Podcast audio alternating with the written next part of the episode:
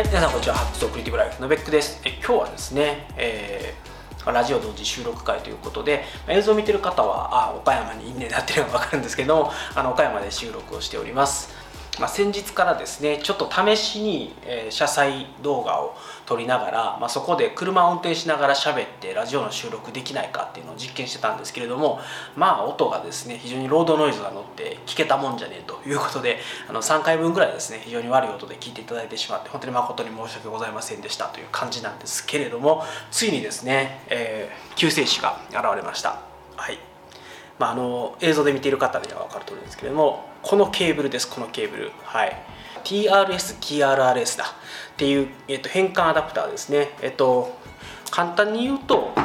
この iPhone っていうのはこの TRRS っていう3本黒いラインが入っているものじゃないとダメなんですね。でよ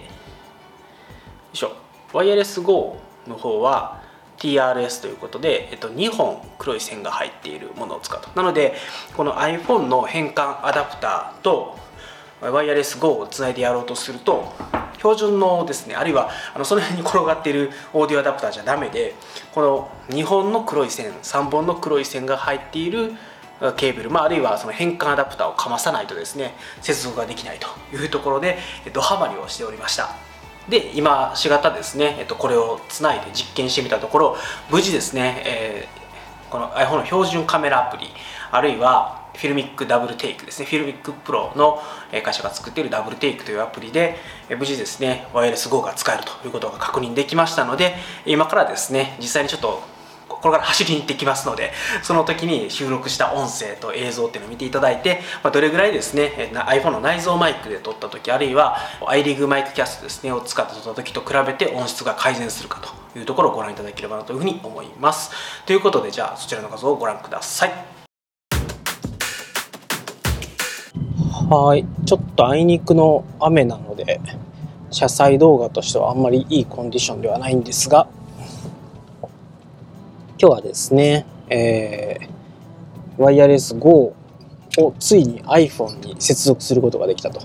TR、TRS、TRRS ケーブルっていうね、変換、3極と4極の変換端子を使うことによって、変換端子のケーブルを使うことによって、えついにですね、えー、ワイヤレス GO を iPhone で使うように使うことができましたよっていうことで、えー、ダブルテイクですね、えー、映像を撮りながら音声の収録をやってみております。で、これ、あの、まあ、ただただ こんな風に聞こえますよっていう検証のためだけの動画なので、えー、特に中身はないんですけれども、まあ、こんな感じで、去年雨降ってるから映像の方はもうからっきしですけどね。はい。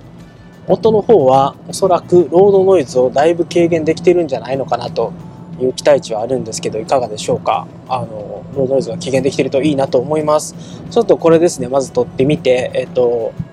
実際どんなもんかっていうのをね見てみたいと思います。はいということでご覧いただきましたでしょうか？あのまあだいぶですねさすがに胸元で使うのでえー、音質が改善してたんじゃないかなと思うんですけれどもあのいかがだったでしょうか。ということで、え、iPhone でワイヤレス GO2 といいますか外部マイクを使いたい時になんか外部マイク認識せえへんなっていうのにドハマりしてる方はですね是非、えー、iPhone は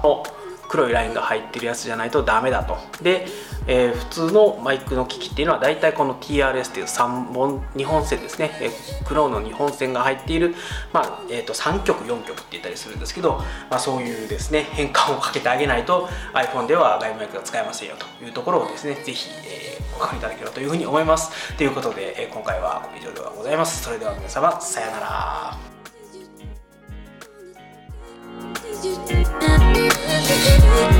Did you